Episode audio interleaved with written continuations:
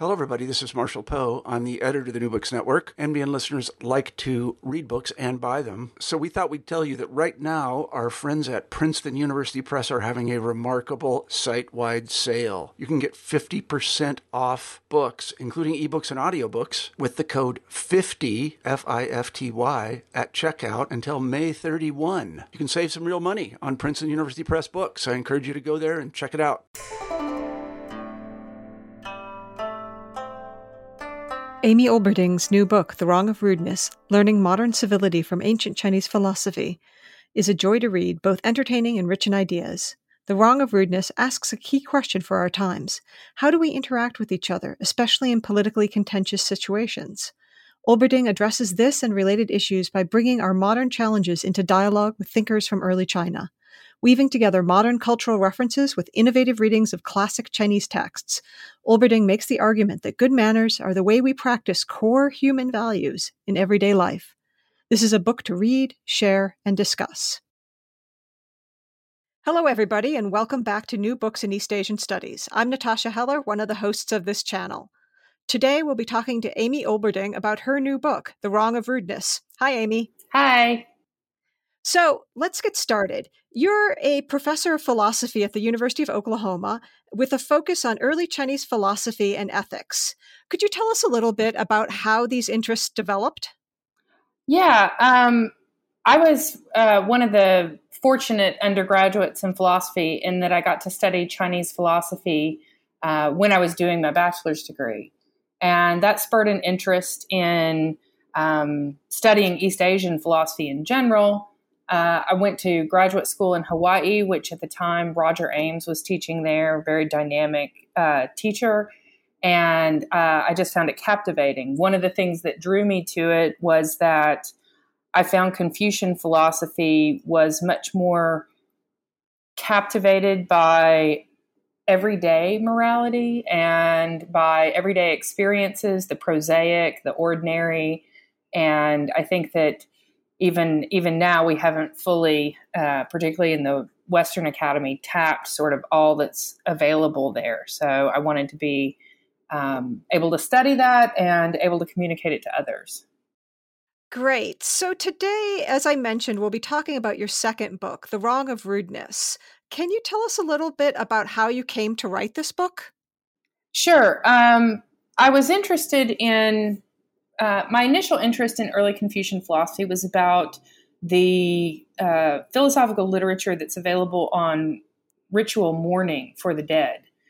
And once you start looking at ritual mourning for the dead, you see that it's part of this much bigger project, the project of Li, which we would um, see as a concept that encompasses both manners and civility. And I thought that it was first of all, just interesting how much attention is given to that in Confucian philosophy. But also, it, it struck me as that this is this is an area of moral experience that we just don't think about very often. And then, of course, um, public culture has declined in terms of how uh, well, our political culture certainly has declined in terms of civility. And it seems that this has had a, a, a, noticeable impact on the kinds of experiences that even everyday people are having. So, for example, my father is in a coffee group with a bunch of um, other men who are elderly like him. They've been meeting once a week on Fridays at 8 a.m. at a little place called Grumps in uh, rural Missouri, and he found that even his coffee group were failing to get along and were being very unpleasant to each other, and it just uh, it just seemed to me that this is an area where philosophy should be able to help, and that Confucian philosophy in particular would see that kind of degradation of ordinary experience as something that's tragic and worth our moral attention. And so I got motivated then to try to bring what the early Confucians say about our interpersonal interactions to bear on the kinds of experience that people like my father have. And my father read the book. So um, that's very pleasing to me. Did he enjoy the book? He did. did. he did. I don't know that it helped with his coffee group, but um, yeah, he he he mailed a copy to Oprah Winfrey. That's great. Yeah, because he thought that she would like it too. so so I'm I'm very pleased by that. He's a good he's a good publicist for me.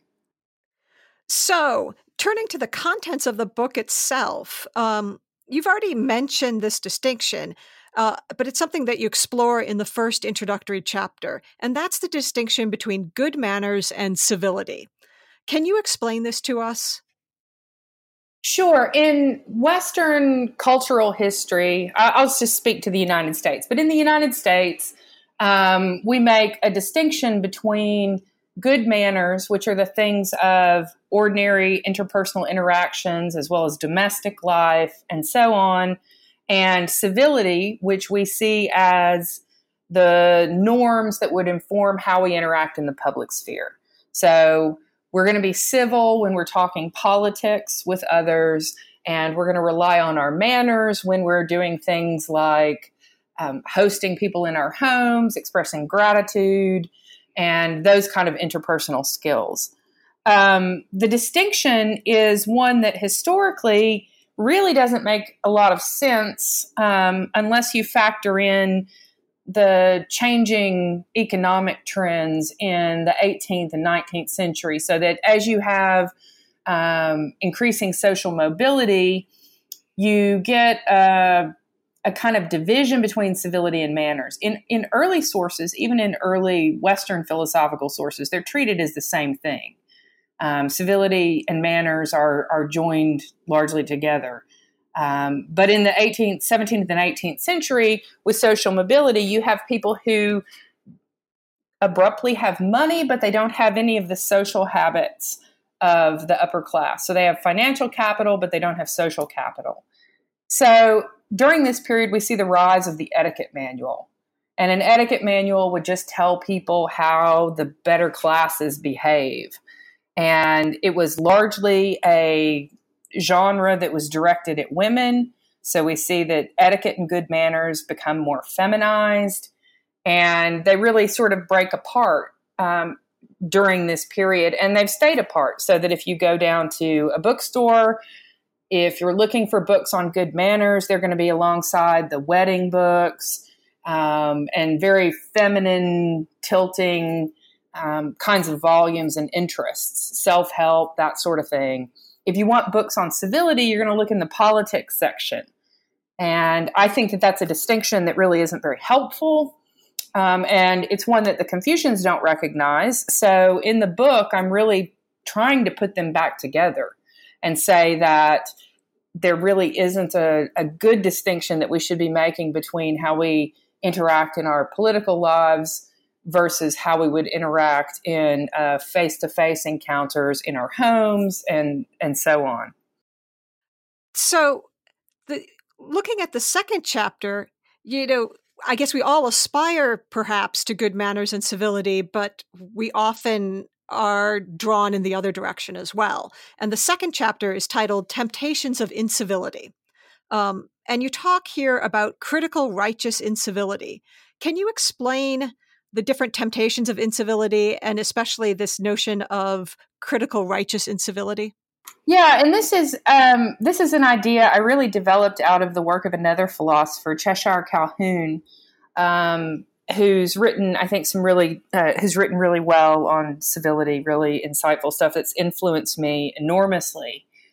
But when we do think about incivility, um, the norms of civility are really Calhoun would say they're about what people actually do. So they're the they're just the practices that our society follows.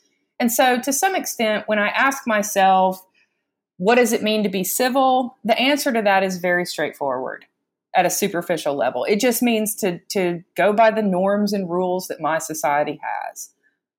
And so there's a kind of rule following that is part of being civil. But of course, if we're mature moral agents, we're not just going to follow rules in a blunt and unthinking way. Sometimes the rules themselves are going to bother us. Sometimes we'll be in circumstances where we think we need to break the rules because there's a higher moral good that's served by it. Um, and that's what I'm calling critical, righteous incivility. A kind of paradigm of that would be when someone who I judge to be a moral monster, um, I'm meeting them, and I, if I'm going to be civil in the norm following sense, I'm going to shake their hand but critical righteous incivility, my own moral sense, my conscience might motivate me to say, I'm not shaking this person's hand. And I think that this kind of rudeness is especially tempting in the climate, the, the political climate that we inhabit now. But I think it I, I think it has its place, but I think it's presently overused. And I think it's we're tempted to it in part because our, our kind of rhetoric encourages it I think we can be tempted to it by tribalism, where we want, you know, sort of my side wants to thrash your side. And so um, we'll be motivated to it just out of a kind of pugilism. And I think a kind of lack of humility can inform it as well, because we can we can use incivility, critical righteous incivility, to effectively not just make but announce moral judgments about other people. And there's a real question, I think, an open question about whether we should be demonstrating those judgments on all of the levels that we tend to do. Um, so that I, am not sure that uh, certainly the social good is served by um, our refusing to shake many people's hands, not just sort of the most egregious cases, but um, anyone who disagrees with us. And I think that the impulse is to um, a kind of tribalistic or social dominant approach uh, to these matters is very damaging, but it's also very tempting. Uh, we can enjoy insulting other people at a very base level. And if we think it's righteous too, or we can call it righteous, it's all the more tempting. So, if our temptations to incivility are primarily motivated, it seems, by our political commitments or our social identities. What about the temptations of ba- bad manners, which is the subject of your third chapter? How are how are these temptations different? Well, I think this, I mean, I think that because we do divide them off, we read the temptations differently.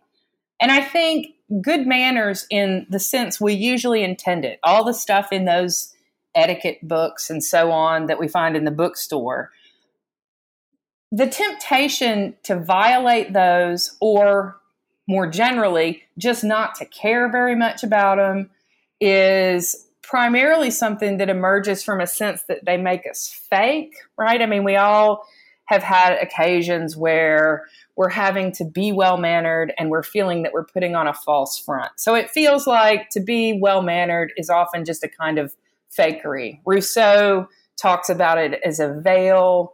Other commentators talk about it as a mask that we wear. It feels like you're hiding your real self. There's something very inauthentic feeling about it.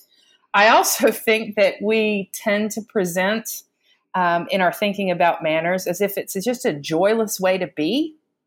So if you read a, a columnist like Miss Manners or Judith Martin, you'll find that people often, you know, when they're complaining about manners, part of what they're complaining about is that it seems like a very tedious way to be because you're having to care about trifles.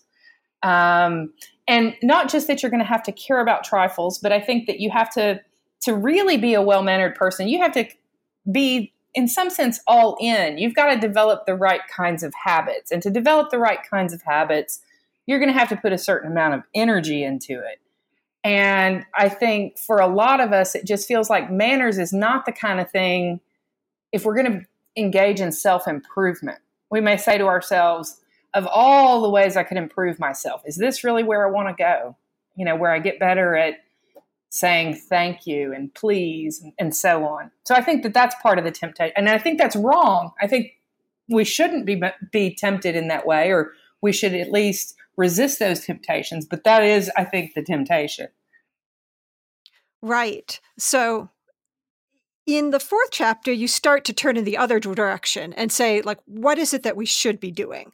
Um, and you talk about these as big values.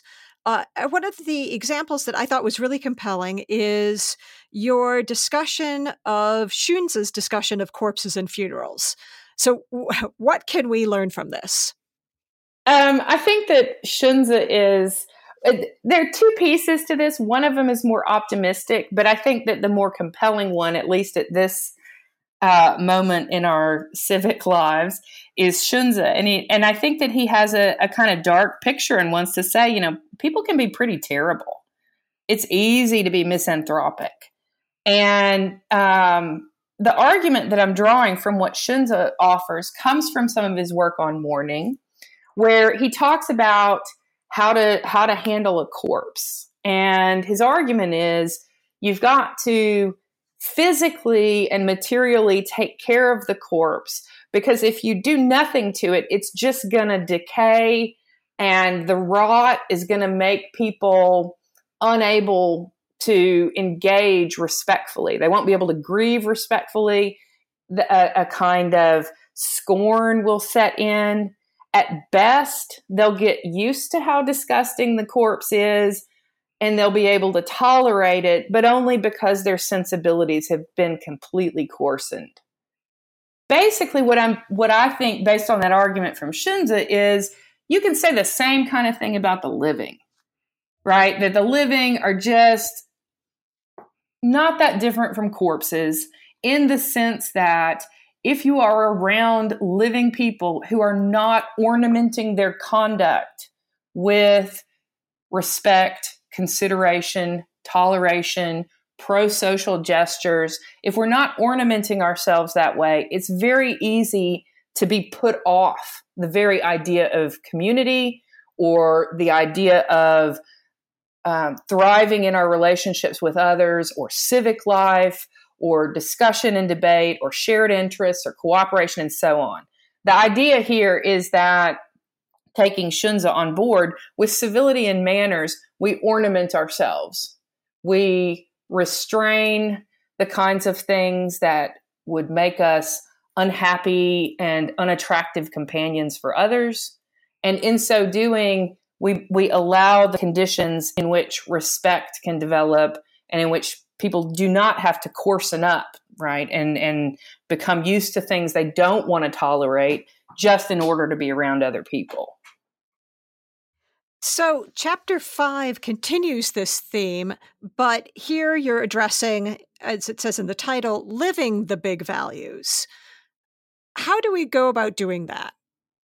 In terms of uh, our civility and our manners, one of the issues is kind of exactly what's going on there. In a lot of our conduct, I think it makes sense to say, that I feel a particular way or I have thoughts and dispositions and inclinations, and those parts of myself produce certain kinds of conduct.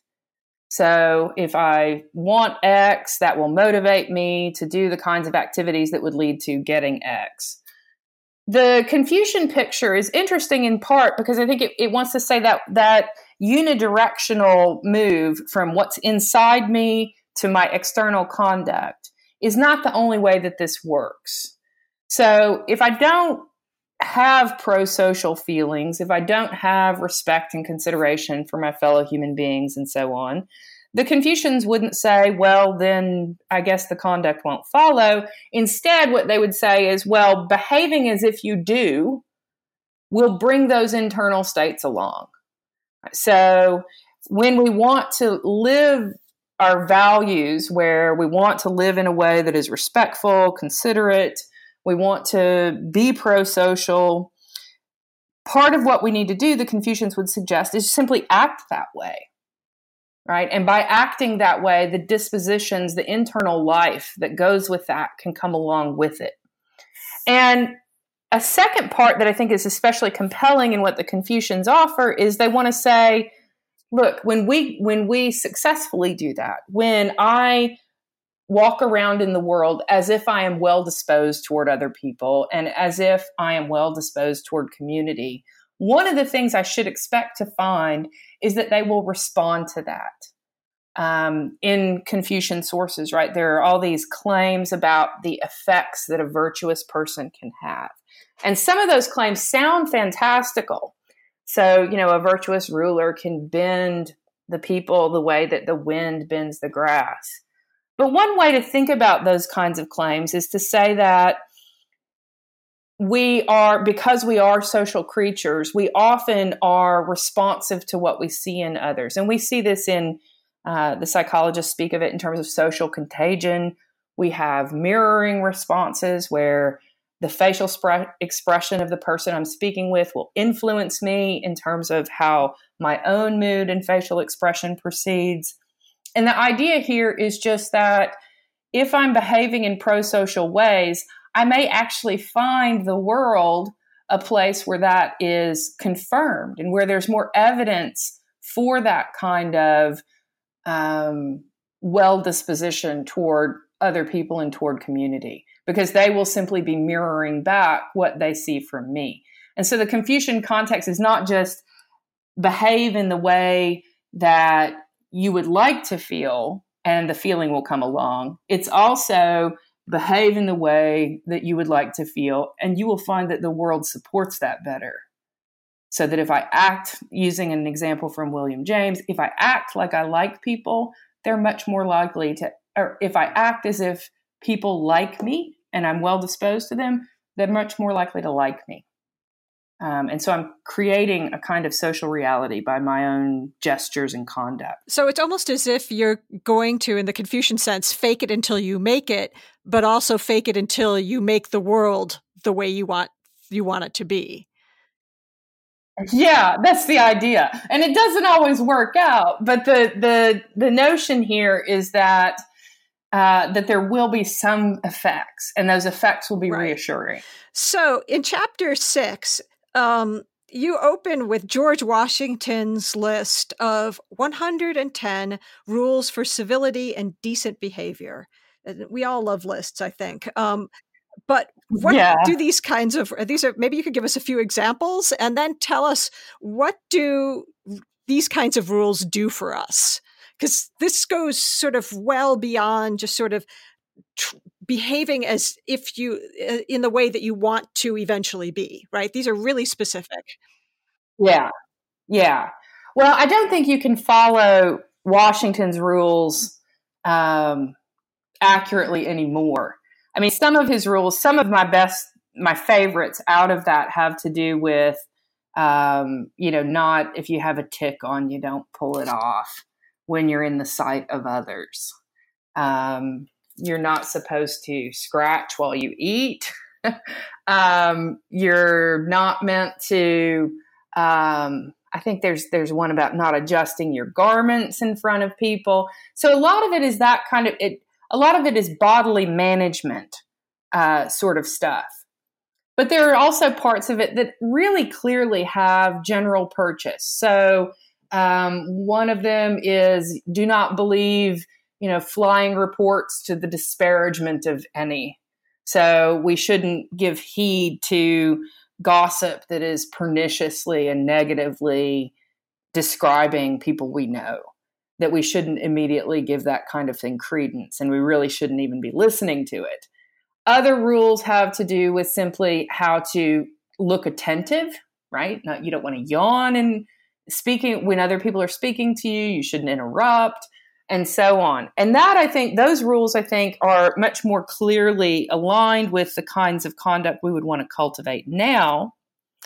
But the the force of them, I mean I think that the when we talk about the big values that inform civility and manners, respect, consideration, toleration, and a, a general sort of pro social attitude toward community and relationships, there is a, a kind of issue about how do we give evidence of those in our conduct.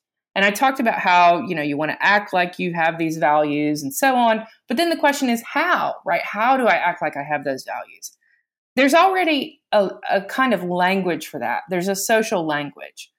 And the social language is just resides in the kinds of rules that we have for what it means to be polite, what it means to be civil, So, to just take a basic rule don't interrupt when someone else is speaking.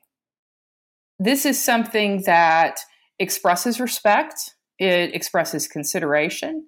Um, it presumably even expresses toleration, right? Tolerating the other person's speech. Not interrupting is something that you know we take to signal important values. And my claim in this particular chapter about the rules is treating the rules as rules is important. One, because they communicate things. I can't just express respect in any way that might please me and expect that other people will recognize it for what it is. So I can't invent my own private language of respect because no one else will know that that's what I'm communicating. And particularly for the Confucians, because they make so much more of our social dependency, I should be oriented to care that other people understand me. If what I'm trying to communicate is respect, it will matter a lot to me that they understand. Because of that, I'm going to use the language that we share, the social language, and the social language as it is expressed in the kinds of rules for conduct that we have. So that's one thing, right? I've got to follow the rules because the rules are how I make myself clear to other people. It's how I make clear that I do respect them, and it's how they will understand that I mean to respect them. But a secondary part of this that I think is important is that um, there's just no way for us to self consciously be respectful all the time in order to be polite as often as it's required of us in an ordinary life, we have to rely on habit. We're not, in other words, we're not making decisions moment by moment about how to express respect or about what to do with regard to other people. A lot of it is just habituation. For habituation, the rules are um, a kind of guide in that so that if I make it my rule, do not interrupt, barring exceptional circumstances, then I am going to be on better territory to interact in ways that are respectful with other people. And I think that this has the, the purchase that I think that this has in a contemporary context that's especially useful is that we often behave differently with different people so that um, it's just a reality of the social and hierarchical arrangements of our lives that we're going to be lo- far less likely to rudely interrupt an important person whose good favor we need. And we are going to be much more willing to interrupt a person who sits lower in the social pecking order than ourselves. Um, and because of that, if we make ourselves committed to the rules, habituate ourselves to the practices that the rules represent, we're much less likely to enact all kinds of pernicious hierarchies. So, uh, one of the examples that I use in the book, right, is that you know people are polite to their bosses, but not to their maids. And the idea is that if you had as a rule to interact civilly and politely with all the myriad subsets of rules that entails, you wouldn't be treating the maid and the boss differently. Um, and that's why I think rules are sort of our friend um, in this, as opposed to being something that's just a burden and tedious. Right. So, chapter seven I, builds on this. Uh, chapter seven is titled Managing the Face. And I, I have to say that this resonated with me because I think it's something that I often do badly. Yeah. Um, can you talk a little bit about what do you mean by managing the face and why is it important? Yeah, um, the expression I'm using there comes from a passage in the Analects where Confucius is talking about filiality. And he lists off these things that children should do for their elders. Um, and he says basically anybody can do that but the hard part is you know controlling your face and i think what he has in mind by that is that we've all well those of us who parent teenagers, maybe especially, right, have had the experience of someone who is on a surface level or in a summary fashion doing what they're supposed to do. So they're performing their duty, but they're doing it in an incredibly begrudging way. Their face bespeaks unwillingness or hostility. And this is a very lively part of human communication. And it is part of how we know how people are oriented toward us. And I think one of the things that the Confucians get right is saying that, uh, you know, moral action is not just about what we do, but the style in which we do it. So that, as we all intuitively recognize, if I apologize with a sneer and gritted teeth, I haven't really apologized. Um, or if I am not interrupting you, but I'm rolling my eyes while you talk, I really haven't succeeded in the polite gesture of not interrupting you. So there's a kind of bodily management that comes along with being civil and being polite. And I think that this is something that, well, I mean, I think they recognize this. Oddly enough, I think small school children are taught this. Um, one of the most, I, I think, vivid ways of expressing it when my daughter was in kindergarten, she came home and she was my husband was telling me something and I rolled my eyes and she gasped and said, Mom, you're eye bullying. Right. And the idea was that if you roll your eyes, you're eye bullying the person who's speaking. And I, at the time, I thought that was hilarious. I still think it's pretty funny. But I, you know, eye rolling is a kind of hostility that is spoken through the face. And so, what the Confucians are interested in, in terms of bodily management, is just to recognize that an act is never well captured just in a summary description of it. You need, when you see someone actually apologize or you see someone listening to another, there are all kinds of judgments we make about how they're oriented based on what their face is saying, their posture, tone of voice, and so on. And these are a significant part of what it means to um, express ourselves pro socially, right? I mean, these are these are things that are um, it's it's one of the ways in which we can express all kinds of biases about people through our faces. It's one of the ways in which we can undermine people. Um, and all that can be done while superficially or in a summary fashion doing what's correct. Um, and so in that chapter, really what I'm after is just to say it's not enough that you follow the rules. There's a way to do it.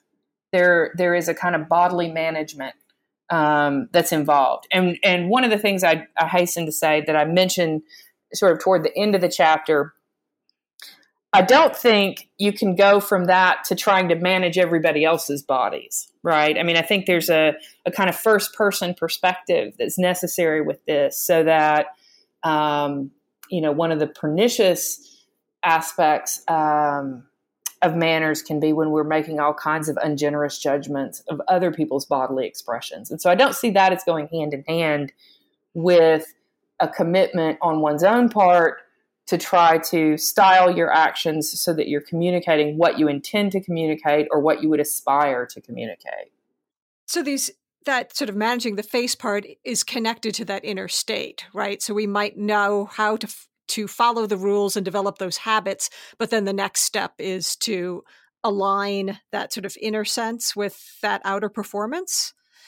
Yeah, and and I think the issue here goes back to um, the communicating, so that if I have a, a, an attentiveness to, to sort of my dependency on other people and my sociality, I will care that they understand what I'm communicating.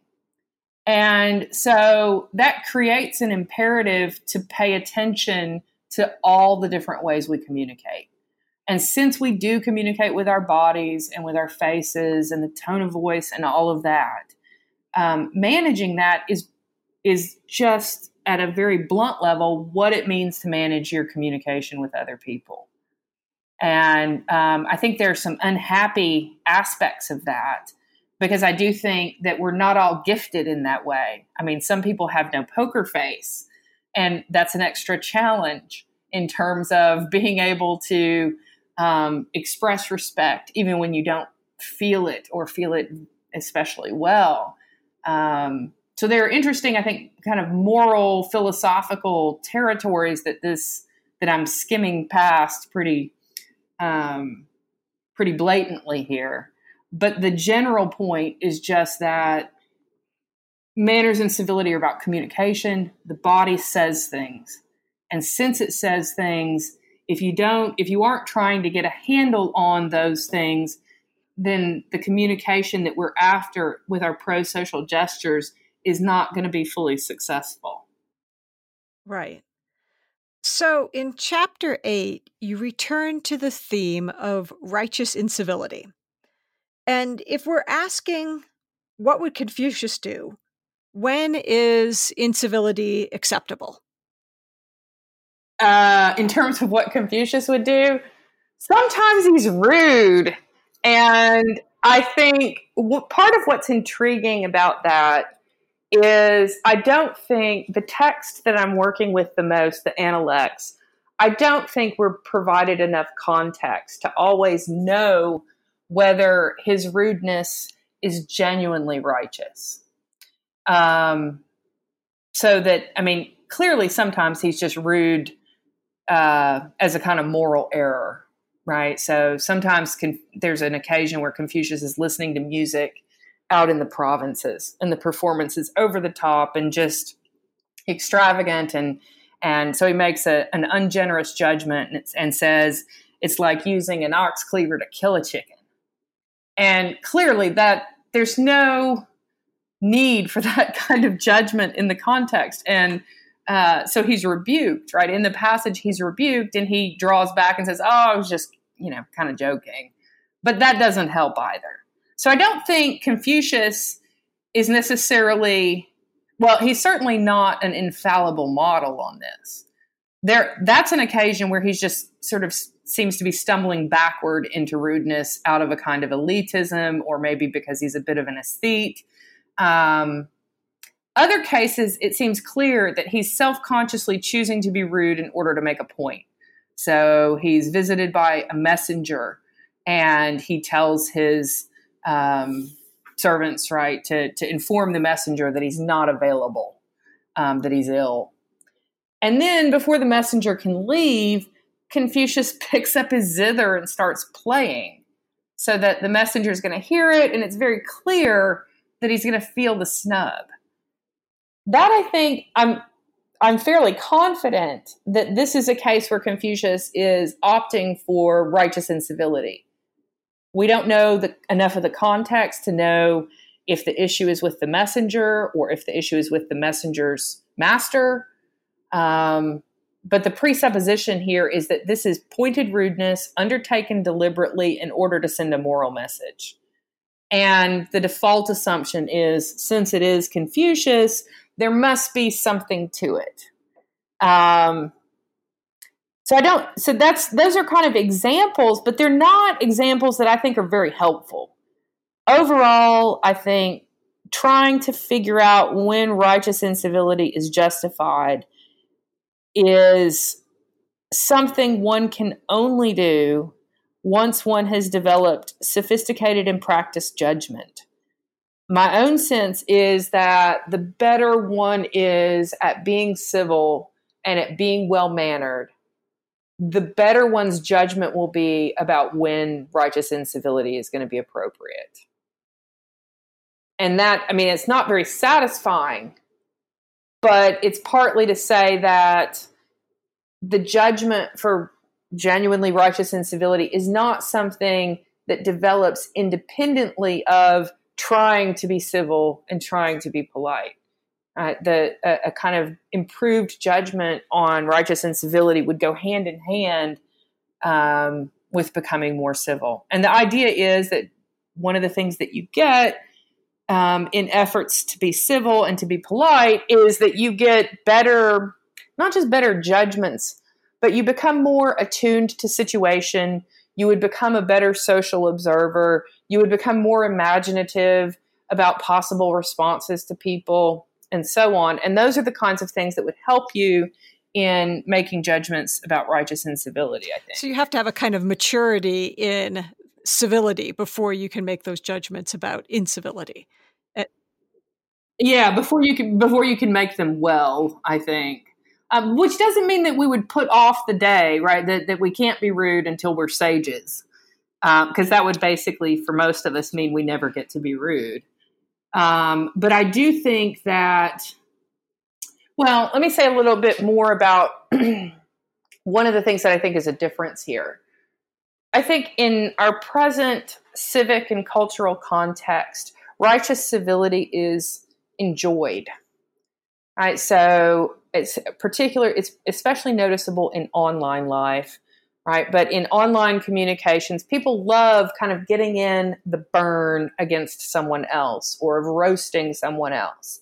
And there is a a phenomenon in which insults of other people then circulate and are liked and promoted and can go viral and, and so on. And so there is a sense in which we get a, a high level of enjoyment out of witnessing or committing these uncivil interactions with other people or making uncivil comment on other people.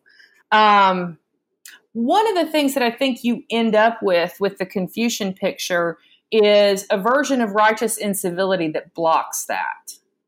Um, if I am well attuned to my own sociality which means I, I am attuned to our mutual dependencies and the ways in which we, you know, sort of fundamentally need each other. And we need to be able to cooperate and to collaborate and to coexist fruitfully together.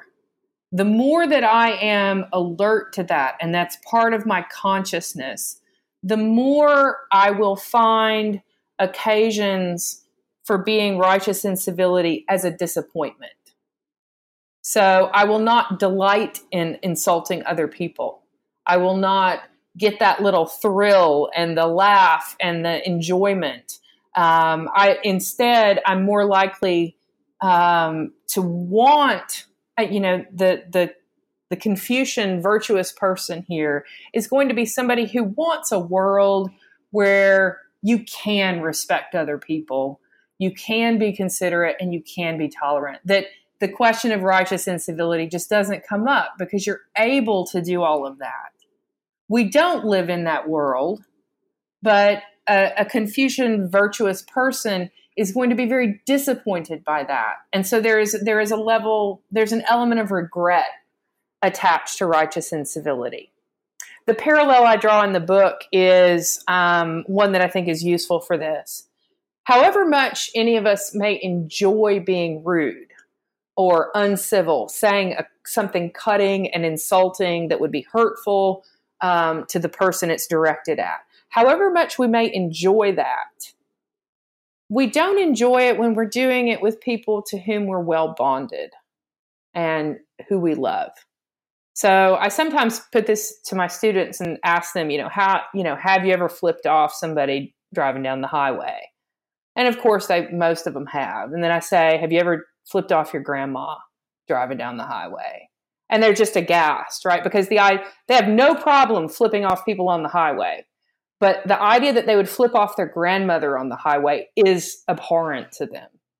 They don't want to do it, and that I think is is the psychology that Confucian civility would cultivate, where when we would need to and flipping people off on the highway is never probably righteously uncivil but when we need to be righteously uncivil for a moral reason the sense here is that we would want ideally to do so with regret. Because effectively what we're saying with with that incivility is I morally judge you and I, you know, my behavior is going to set you outside the boundary of people with whom I can aspire to community. And we would be very cautious about that and we would be regretful about having to do it. Um, and so we wouldn't have that, you know, frisson of pleasure and the thrill that we can get and so on. And I think that that would be more in keeping with a version of righteous incivility. It might look the same, or, or in some cases at least, look the same on the surface, but the idea is that the psychology would be different. It wouldn't be triumphal. It wouldn't be fun. Uh, it would be regrettable because it's it's a sign that we just we just can't do it right. We can't um, operate with in community the way that we want to, and we feel it's morally necessary to signal that to someone. But having to signal that to someone is always a disappointment in this idiom. Right. So if that's the kind of disappointment of behaving badly, even when it's seemingly justified, in the final chapter, you talk about the rewards of being good. Um, so what yeah. are these and you know if you were thinking about what would you want readers to take away from the book at at the end and you know sort of in terms of what it means to be good and to behave in a civil and well-mannered way yeah i mean I, in the in the last chapter i mean i'm trying to put the chapters before this have built up a, a rather optimistic picture. Um, and I think that that optimism is necessary as a kind of point of view one has to tr- to try to adopt. But I also think it's a point of view that's very hard to sustain. I mean, one of the more captivating things I think about the depiction of Confucius in the Analects is that he is a virtuous actor in an unvirtuous world who's really trying hard and none of it really pays off. Uh, not in his lifetime. I mean, it's all most of my students react, you know, with shock about that because, of course, here we are, thousands of years later, still talking about him. But he, you know, he died thinking none of it worked out. Um, and I think that that that may be the reality. I don't put much stock in philosophical accounts that will say virtue is its own reward or that I can, you know, sort of develop a kind of happiness or inner joy just from being virtuous. I think that one of the commendable things about Confucianism is that it is sufficiently social that it's very dissatisfied with those kinds of answers, right? It, it's not really much consolation if I'm good, if the world I inhabit is mean and hostile and cruel. And so, right, I want that world to be different. That's part of what it means to be virtuous. Um, so at the end of the book, I'm sort of grappling with that issue and saying, look, what do you, you know, what do you get if you sort of make it your habit and your way to try to be the civil, pro social person that is sketched in these texts. And part of what I want to say is, you know, it, it might not always be that happy. I mean, there there would be much in a, in a sense. There's more disappointment in it. Um, it's easier to be cynical. It's easier to just become outraged with other people. It's easier to retreat from social interaction than to do the kinds of things that the Confucians are sketching out. But I think that the, you know, kind of what what keeps it going are uh, the kind of modest consolations that come from hope. Um, ultimately, I think that wanting something, even when you can't have it, can be a species of valuing it.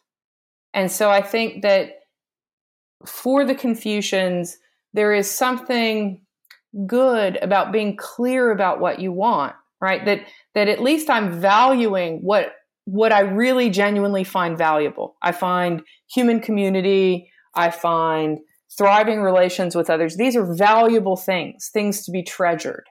Um, they're not on hand but there is a consolation in wanting them anyway because it is that that which at least allows me to value what is value worthy as opposed to giving up on it. And I have a there's a another sort of exemplar that I use in the book, a kind of um uh I'm I I draw it from Studs Terkel's oral history of World War II, the Good War.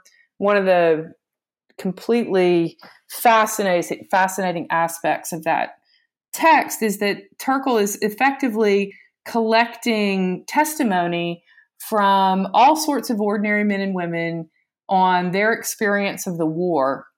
And the title of the book, The Good War, is how we think of World War II. Yet, what you get when you read what it was like for the people in it is that, you know, there was just a lot of kind of real ungoodness to it all. Uh, that their that their lives couldn't go on as usual. Instead, they're abducted up into events that are um, tragic, are challenging, are heartrending in various ways, and um, acknowledging that and pressing on anyway is part of what I think you get from the Confucian picture. So the exemplar that I quote in the book is a, a veteran named Bill Bailey, who just says, "Look, you know, I, I, I just want to think that we're still all part of something together, right? The human race."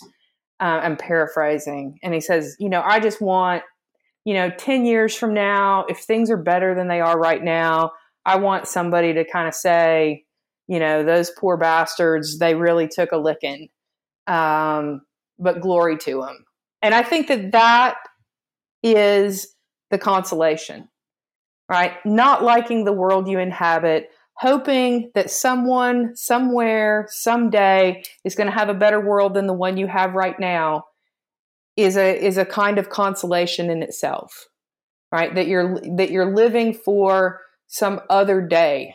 And it might not be a good that is achieved in your own lifetime but the idea that it could be that some person, some later day, one's own child, one's grandchildren, or uh, generations not yet born, will find the world a more accommodating, more thriving, more um, you know, sort of civic and public-minded place. That's the best you can do.